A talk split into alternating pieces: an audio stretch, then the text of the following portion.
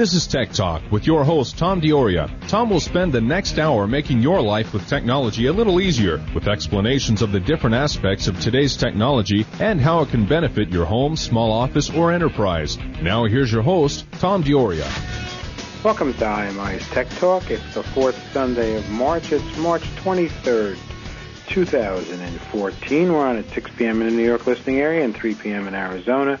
And today we're live from our New York offices we're going to have a very interesting discussion. We're going to talk about Bitcoin's growing pains. I'm not sure the pains are from growing. I think the pains are from something else, but we'll find out with our guest, Carter Dougherty. I'm Tom D'Auria. I'm the CEO of Information Methods Incorporated, and together with our weekly guest, our show will help our listeners – whether a business or home technology user, make better use of all aspects of technology. Just in case you're a first time listener, in our first segment, Tech Talk provides you with a review of last week's most significant events in technology. We start with our increased coverage of New York's technology scene, and we follow this from our industry-wide report, which could contain information on conferences, announcements by vendors, new releases of software equipment, or new contract opportunities. One or more guests follow this from many aspects of business and industry, and if you wish us to consider a topic for a future show, you can email your suggestions to Tech Talk, that's D-E-C-H-T-A-L-K, at imi-us.com, and we'll get back to you pretty quickly.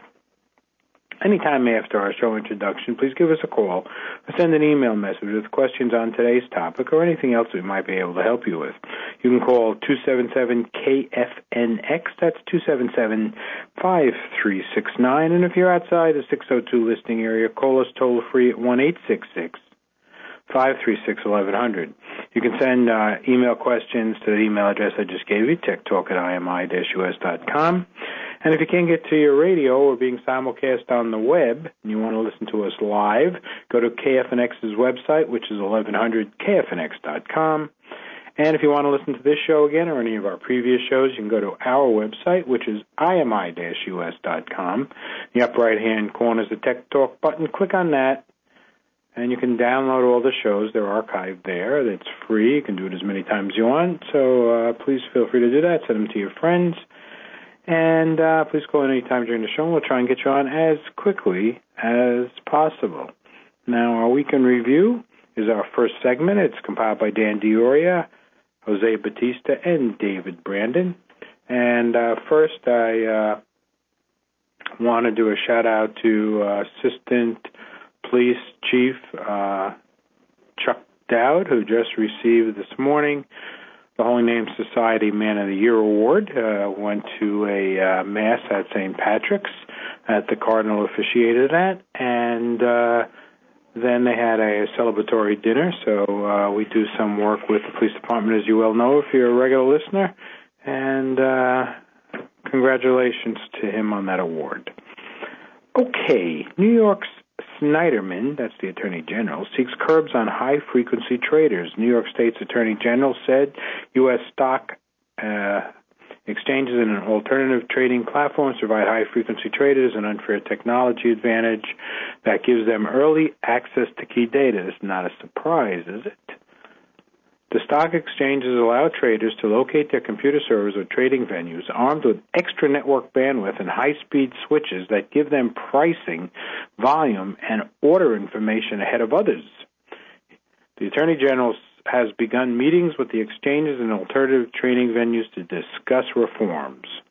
James Angel, a professor at Georgetown University who specializes in regulation of financial markets, said that many high frequency traders do things that benefit low frequency investors like himself, such as making sure the exchange trade fund he buys is priced the same as the basket of stocks that go into it. Schneiderman's investigation is the latest focus in a probe of Wall Street practices, gives elite groups of traders access to information at the expense of other participants. He also has scrutinized the early release of analyst and consumer sentiment data that uh, well as the market moving press releases. Okay, drone captures scene at East Harlem explosion that flattened two buildings. Yes, we covered uh, this gas explosion that amazingly, I mean, it was like uh, they had these two small buildings surrounded by high ri- other high rises that uh, just disappeared. It was it was amazing. And unfortunately, uh, three people were uh, killed.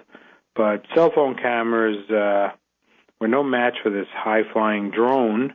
Uh, Brian Wilson captured stunning aerial images of buildings flattened by an explosion on Park Avenue and East 116th Street thanks to his camera equipped whirlybird. Wilson said he uh, heard about the explosion from his roommate and immediately jumped in a cab with his flying camera and headed to the scene. Cops questioned him about his 4 inch blade, 3 pound gadget, but allowed him to launch. Wilson said he sent the drone up 150 to 200 feet and shot for about 30 minutes before his battery ran down. He said at the end, the cops said uh, they'd prefer if I didn't fly in the area anymore, so he stopped. Um, it's interesting. There was a, um, and we're going to do a follow up on this at CES last year. I guess uh, this year we um, saw a, a whole bunch of uh, drones and drone-like um, devices that uh, a whole bunch of uh, different uh, vendors uh, were demonstrating. And then 60 Minutes just did, I believe last Sunday, a piece on drones with cameras on them, what their capabilities are, which sounds like what this is. And uh, it's pretty amazing how these military, I'm sure that's what they were created for and, and the technology was funded by, are now being used for a lot of other things uh, on the non-military side. So we're going to try and see whether or not that fits into a show format, or whether or not we'll just keep keep, keep giving you updates on it. But you may want to uh, Google that and see what you come up with. Uh, the Wall Street Journal told us that IBM has introduced new software and services to help organizations use big data and analytics to address the $3.5 trillion lost each year to fraud and financial crimes. Through sophisticated business expertise and analytics, organizations can take a holistic approach to address the financial losses caused by fraud while protecting the value of their brands. As part of the news, IBM launched its Smarter Counter Fraud Initiative, drawing on the expertise and innovation from more than 500 fraud consulting experts, 290 fraud related research patents, and $24 billion invested in IBM's big data and analytics software and service capabilities since 2005. The initiative extends IBM's leadership in big data and analytics and cloud to help public and private organizations prevent, identify, and investigate fraudulent activities. Journalist and programmer Ken Schwencke created an algorithm that automatically generates a short article when an earthquake occurs. This is according to the BBC. I'm sure they have a lot of uh, earthquakes in London. Uh, Mr. Schwencke told Slate magazine that it uh, took around three minutes for the story to appear online. Robo journalism is increasingly being used in newsrooms worldwide. The LA Times is a pioneer in the technology which draws on trusted sources such as the U.S. Geological Survey and places data into pre-written template.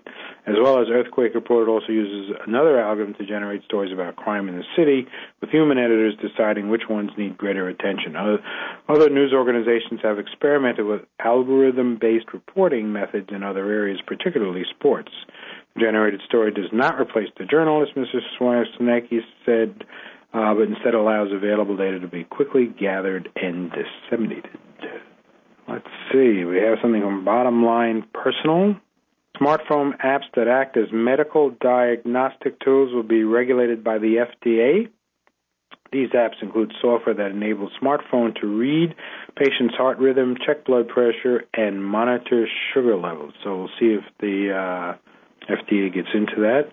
Uh, useful websites that are telling us about Insurance Smarts. Get the help you need to solve all types of problems related to the homeowners insurance, flood insurance, dental insurance, and more. United Policyholders, a nonprofit consumer organization, uphelp.org. Wonder if they help you out with Obamacare. Personal finance calculators determine how much money you will need in retirement, how much house you can afford, the real cost of an auto lease, and more. Bankrate.com backslash calculators dot ASPX bank giveaways, current cash bonus promotions for opening and maintaining new accounts. MyBankTracker.com backslash bank hyphen deals. Online bargains, directory of websites to save on appliances, computers, entertainment, travel, and other purchases. ConsumerWorld.org backslash pages backslash bargains bargains.htm. And finally, spring cleaning savvy, user friendly room by room checklists, plus how to information for making your home sparkle, imperfecthomemaking.com. And click on a thorough spring cleaning checklist. Okay, we're going to take a break. Uh, we're going to get to our guest and we're going to talk to you about Bitcoin's growing pains. So please stay tuned. We're going to be right back after these messages. I'm Tom D'Auria. When I my tech talk on KFNX AM 1100, please stay tuned. We'll be right back after these messages.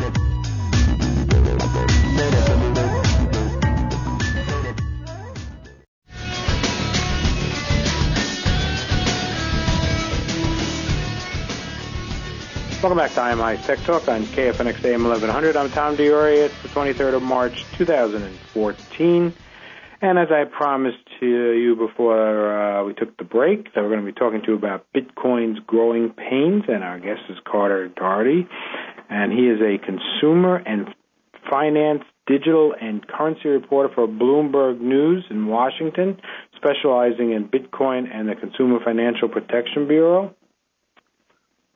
Carter joined uh, Bloomberg in 2010, following five years as a European economic correspondent for the International Herald Tribune and New York Times in Frankfurt, Germany. While there, he was a member of a team that produced the series The Reckoning on the origins and effects of the current economic crisis. Carter attended Kalamazoo College and the University of North Carolina at Chapel Hill. Carter, thanks for taking the time to be with us. Uh, we appreciate it. My pleasure.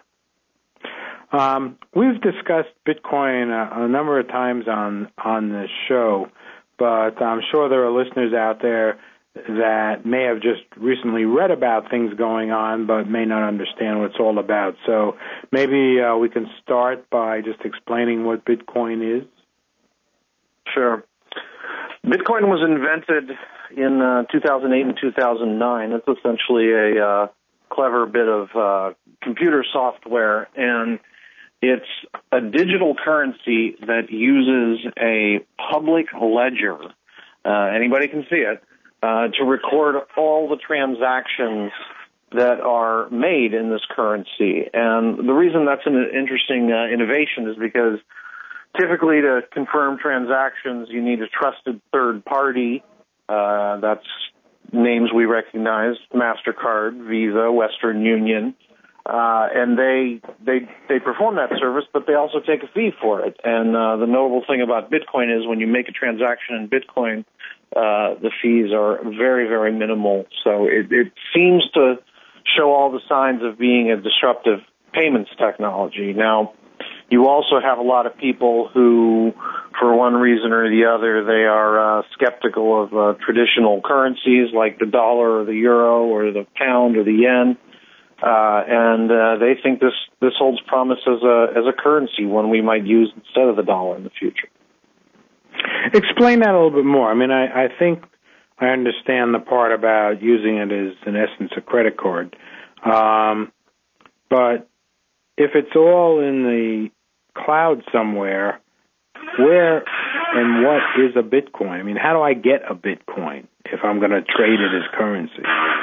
Yeah, there there are two ways you can get Bitcoin. One is you can use one of the uh, Bitcoin exchanges, and you can swap your dollars for Bitcoin. I think one Bitcoin goes for about uh, 600 bucks right now, although they can be subdivided to very very small units, so you can you can spend as little or as much as you want. Um, you can also engage in what's known as Bitcoin mining. Now, this is a bit of a misnomer uh, because while this mining process does generate new bitcoins uh, at a fixed rate, that mining process is also the process by which transactions uh, in this public ledger are confirmed. What essentially the, all, all the, the computers the, in the world that have this public ledger downloaded, they they scan the whole thing and they make sure, okay, this this Bitcoin uh, hasn't been spent twice. It's only been spent once, and they record that in the log. And in return for performing that useful service, they get uh, a, a bit of Bitcoin. Okay, so each Bitcoin in essence has a serial number similar to a paper currency. So you can something you like can that. tag it Yeah. So you know, so it's not. uh So you can't spend it twice. How, but explain a little bit more about what you mean by mining. I mean, obviously, I'm not digging a hole in the ground. How do I create a Bitcoin? how do you create a Bitcoin miner? Well, that's a good question, and as I said, it's a bit of a misnomer.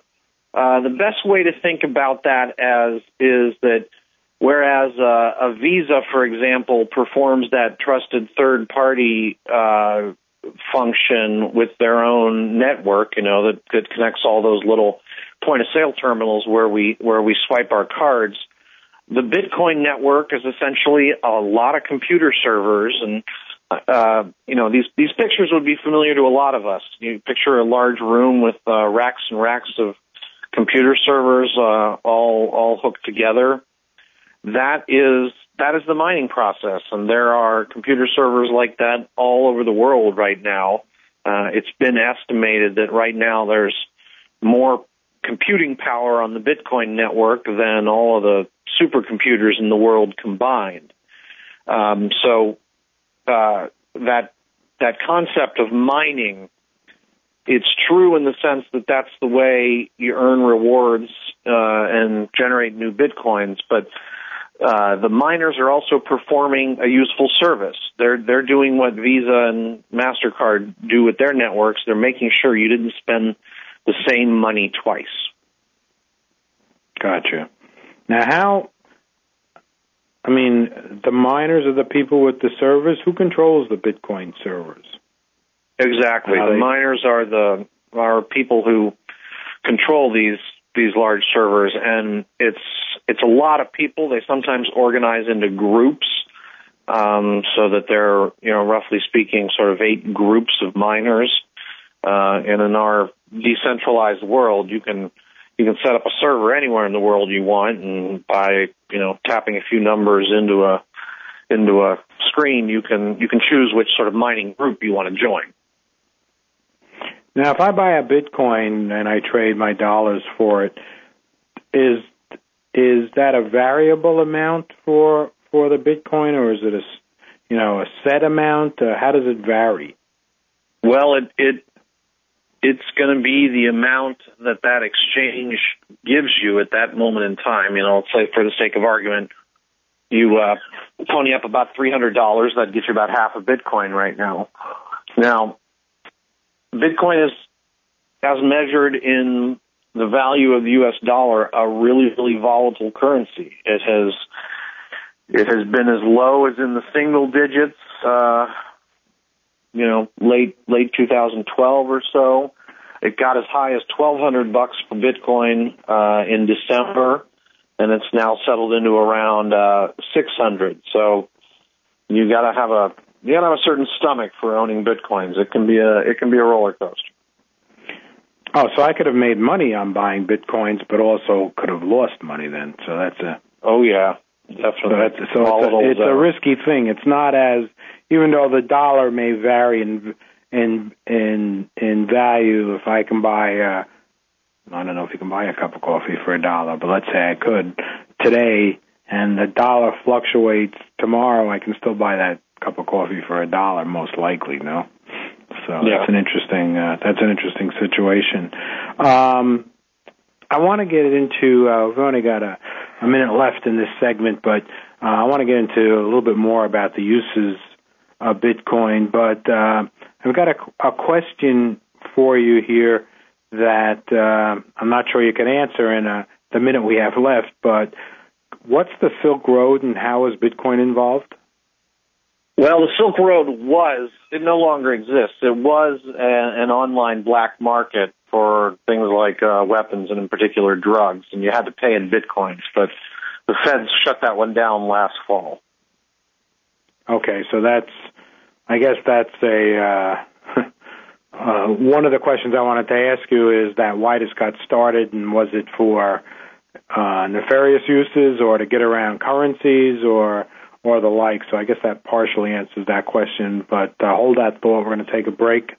I'm talking uh, with Carter Dougherty about Bitcoin's growing pains. Uh, it's the 23rd of March 2014. This is IMI's Tech Talk on KFNX AM 1100. Please stay tuned. We're going to be right back after the break.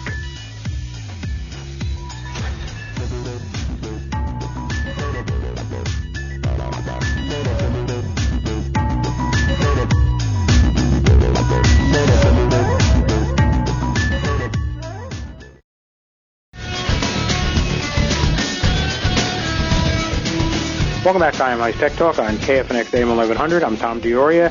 It's March 23rd, 2014, and uh, we're talking to Carter Dougherty about Bitcoin's growing pains. Um, so let me back up a little bit, and maybe you can tell us. Uh, you just gave us one example uh, of Bitcoin's being used to illegally purchase weapons. Are there other nefarious uses of of Bitcoins? Why was it started? I mean, what, what idea was there to do this? Why was Silk Road started? Well, why was Bitcoin started? Just to get around people being able to no, I mean, dollars? there's there's no reason to believe Bitcoin was developed specifically for for nefarious purposes. Silk Road was a you know, a, I mean, you'll hear the cops say that uh, criminals tend to be early adapters of new technologies uh, that might let them evade the law, and that seems to be what happened in this case. But Bitcoin was developed. It was first uh, outlined in a paper uh, by someone using the name Satoshi Nakamoto. Sounds like a Japanese name, but maybe a person, maybe a group of people. That was in 2008, and that was uh, outlining this concept that I described in the earlier segment of using a public ledger to confirm transactions uh, to prevent what's known as the double spending problem. You know, to make sure uh, to, to play that role that a Visa or Mastercard might play in in today's economy. And then in 2009 uh, Satoshi Nakamoto released the first version of the Bitcoin software and sort of set this mining process in motion. Uh, and it's it's been going ever since. It's uh, so far proved to be remarkably resilient. Uh, a lot of people have tried to hack it, tried to figure out whether there are particular nasty weaknesses in it that would be fatal to the concept, and and so far it seems to have uh, stood up fairly well we read in the paper recently, um, this week, as a matter of, or last week, I guess, as a matter of fact, about Mount Gox, G-O-X. Did I pronounce yep. that right? They went bankrupt. How does one go bankrupt, and what happened there? Well, we don't know the full story of exactly what happened at Mount Gox, um, but what we do know is that Mount Gox engaged. It's probably a combination of a managerial issue and a, and a technical one.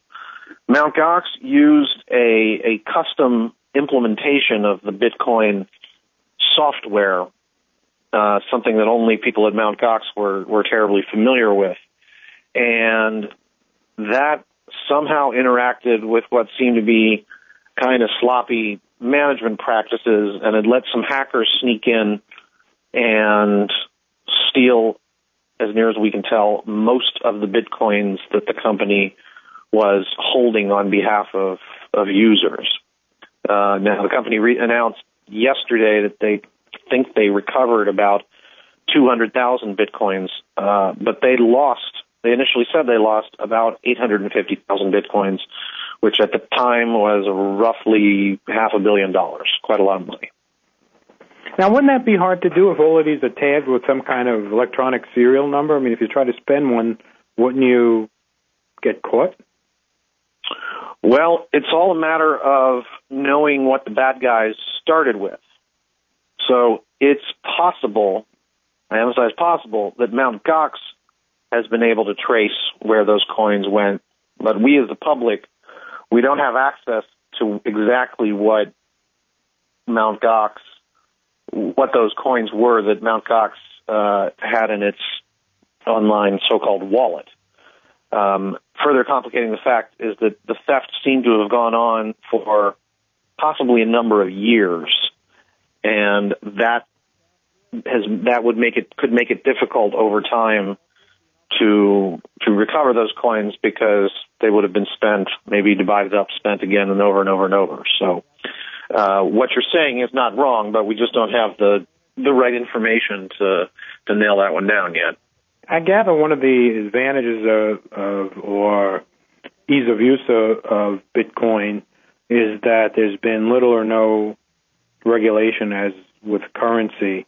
And uh, we reported uh, last week in our week in review that New York is moving ahead uh, to do a bit license so they can get government regulation in, into that. Can you tell us a little bit about what you know about that and what's that all about? Yeah, that's uh, that's being spearheaded by a guy named Benjamin Lawsky. He's the superintendent of the New York Department of Financial Services, and he's come up with this label, the BIT license. Um, but essentially, uh, what has happened is the federal government took a look at this, the banking regulators, and they said, although Bitcoin kind of kind of breaks up breaks with some definitions we're we're used to, that generally speaking, it looks like Bitcoin companies are are uh, money transmitters.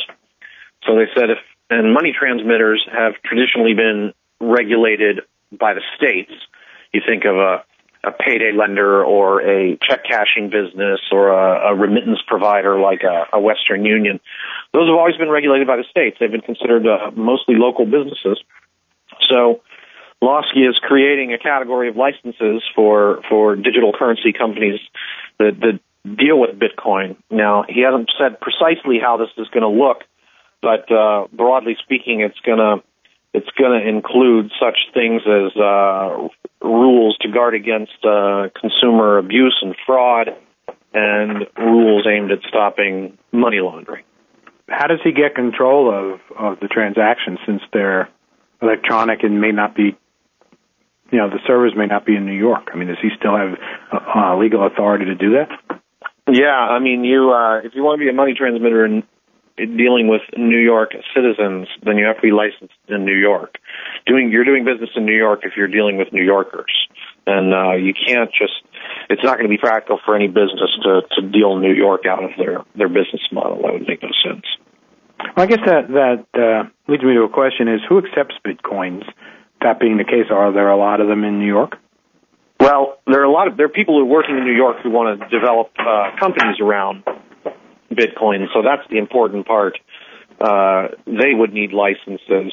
As for acceptance of Bitcoin, there you're basically talking about retailers, and at this point, uh, there are quite a lot of retailers, most of them small, but some some bigger players who are accepting Bitcoin. The most notable, notably large retailer that's accepting Bitcoin is the online e-commerce company Overstock.com.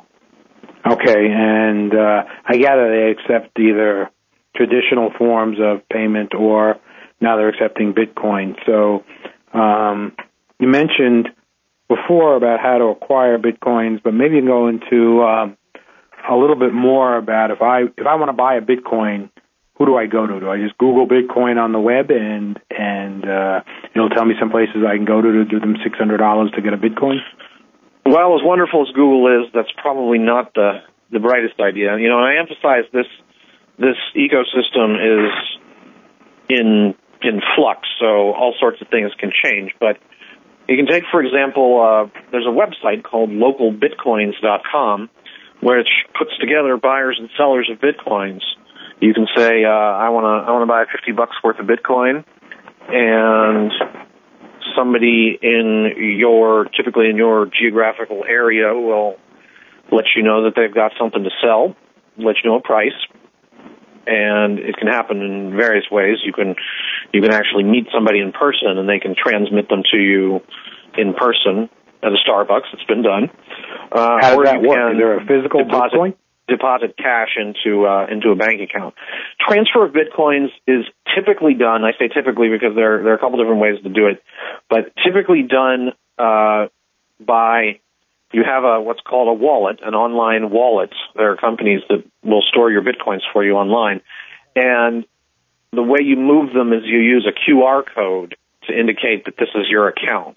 QR codes are those square pixelated images that you're, you're you start to see popping up on uh, posters and in magazines and the sort of thing. They they shoot a quick shoot out a quick bit of you scan them with your phone and then you get the quick uh, bit of bit of code that tells you how to access this Bitcoin, and then you you send it to the to the person you're selling to.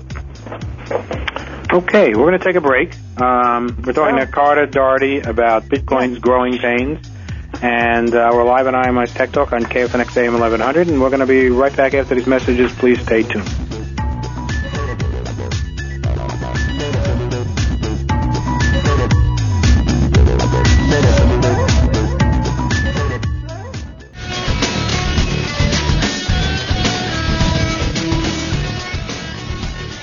Welcome back to IMI's Tech Talk on KFNX AM 1100. I'm Tom D'Auria. It's the 23rd of March 2014. We're talking about Bitcoin's growing pains with our guest, Carter Dougherty. And uh, Carter, if our listeners want to follow up with you on this, what's the best way for them to do that? Well, you can follow me on Twitter. Uh, my handle is at Carter D. You can also go to Bloomberg.com. There's an interesting uh, document there it's we call it a Bloomberg. We call it a quick take. If you uh, Google Bloomberg and quick take all spelled together, you'll get this. And that's essentially it's a, it's a two page primer about Bitcoin. Uh, tell you tell you some of the basics, and it'll give you some links to recent stories that they've written. Uh, and every one of those stories has my email address on it too. So if you if you're a glutton for punishment, there's plenty for you there. okay, great. Um, let's see. So, are are investors like Warren Buffett involved in this? Uh, Warren Buffett is definitely a Bitcoin skeptic. He, he said that, said so uh, a couple of days ago. But there are unquestionably some investors with serious financial power firepower behind this. Um, uh, Accel Ventures is is one of them. It's a, a well-known venture capital firm. Lightspeed Ventures is a, another one. There's a big publicly listed company called Fortress Investment Group based in New York. They're investing in bitcoins. So is a, a, a kind of new hedge fund, new in the bitcoins area anyway, uh, called Pantera Capital in San Francisco. Um, I could go on. There's a lot of, lot of, lot of small angel investors, as they're known, who are interested in Bitcoin, but uh, the big ones are certainly coming on board. And if if listeners want to you know, they buy a Bitcoin through, um, you know, either one of the mechanisms that you mentioned or, or somehow get them. How do they find out what they're worth? I mean, is there, is it listed anywhere? I mean, how do you know if your Bitcoin's gone up or down? There's a couple of places you can you can see prices, and of course, you know, the price will will vary from uh, place to place depending on what the buyers and sellers are doing. But a good place to go is CoinDesk.com. They have uh, an index of Bitcoin prices. It's puts them together from a, a couple of different places, and uh, it's got a nice interactive tool. You can you can take a look at how the price has risen and fallen over time, uh, and that'll tell you the price of your Bitcoin. Now, is is there also a listing somewhere where I can find out who accepts bitcoins, or do I just have to ask individual, like Amazon.com? I mean, do they accept bitcoins? They do not um, there is there are a couple of different sites that you can go on. I, I believe if you Googled uh, "who accepts Bitcoin," you will uh, get quite a few answers to that. Um, there's a website, spendbitcoins.com, that uh, does a pretty good job of listing listing quite a number of, of merchants who will accept them. Now, we had talked about Overstock.com. Um, as being one of the bigger ones, I guess. Um, do you have any experience? I mean, do you use bitcoins yourself? Well, the ethical rule, ethics rules at Bloomberg prevent me from getting too deep into Bitcoin. I have about mm, maybe sixty or seventy dollars worth of Bitcoin at this point in time. So I've I've bought a small thing and uh, you know I've played around with it a bit, but I'm not a I'm not a big Bitcoin user just because I'm I'm not allowed to own a whole bunch. Uh, can you tell us what you typically, if you typically use them, what you use them on in a small way? I'm just trying to get a feel for why people would want to do this. Well, there's a, there's a couple reasons why you might want to do this, and the first one has to do with the retailers, and the retailers in general say that the reason they want to do this is because it's cheaper. Now, when you swipe your debit card at a, at a point of sale terminal, the merchant typically pays about 3% in fees and fraud charges uh, for you, you using your debit card. So there are a number of merchants who like it when people use Bitcoin because the fees are typically a l- tiny bit less than 1%, depending on the amount involved. So the merchants like it for that reason, and they they encourage uh, consumers to to use Bitcoin. why why you might yourself might use Bitcoin. There are all sorts of all sorts of different reasons. Um, you know, I'll give you an example that, uh, for example, the uh, adult entertainment industry, pornography likes Bitcoin, and there are a couple sites that accept it, and it's not hard to imagine the reason. It's very anonymous, uh, or rather, your identity is is kind of hard to discover. So, some people might prefer it for that. Other people may have simply benefited. They bought Bitcoin early, um, or they mined it when it was very low, and now it's worth a lot more than than when they first bought it for. Uh, and so they have a they have a financial interest in spending it. They want to they want to turn that that smart investment early on into something they can use, whether it's a a toaster or a cup of coffee. So if I don't want to go to overstock.com, can I, if I say I make a, you know, say Bitcoin makes me some uh, more Bitcoins, uh, can I cash it in? Well, yeah, that's what the uh, that's what these exchanges are for, like uh, Mount Gox, for example, or uh, or the one I mentioned to you, local bitcoins. You know, you register as a seller and say, hey, I've got a got a few bitcoins. Who's interested? So you do it yourself as opposed to uh, bringing them somewhere and having the money automatically flow. I guess you could do it two ways. You mentioned, you know, meet somebody or have. What do you think the future of this is? Well, it will be. That's a good question. Uh, right now, I would say that the the the heavy heavy money is on investing in Bitcoin because it is a more secure and less expensive technology for making payments than we currently have today. Now you gotta you gotta caveat that it's, a, it's still a small system relative to you know a Visa or Mastercard. You know we're talking about millions of transactions uh, you know, an hour, if not a minute. Bitcoin, the Bitcoin network can't really handle that right now. So I think you can expect a lot of investment in this overall infrastructure that's designed to make Bitcoin accessible to a lot more people and a, and a lot more merchants.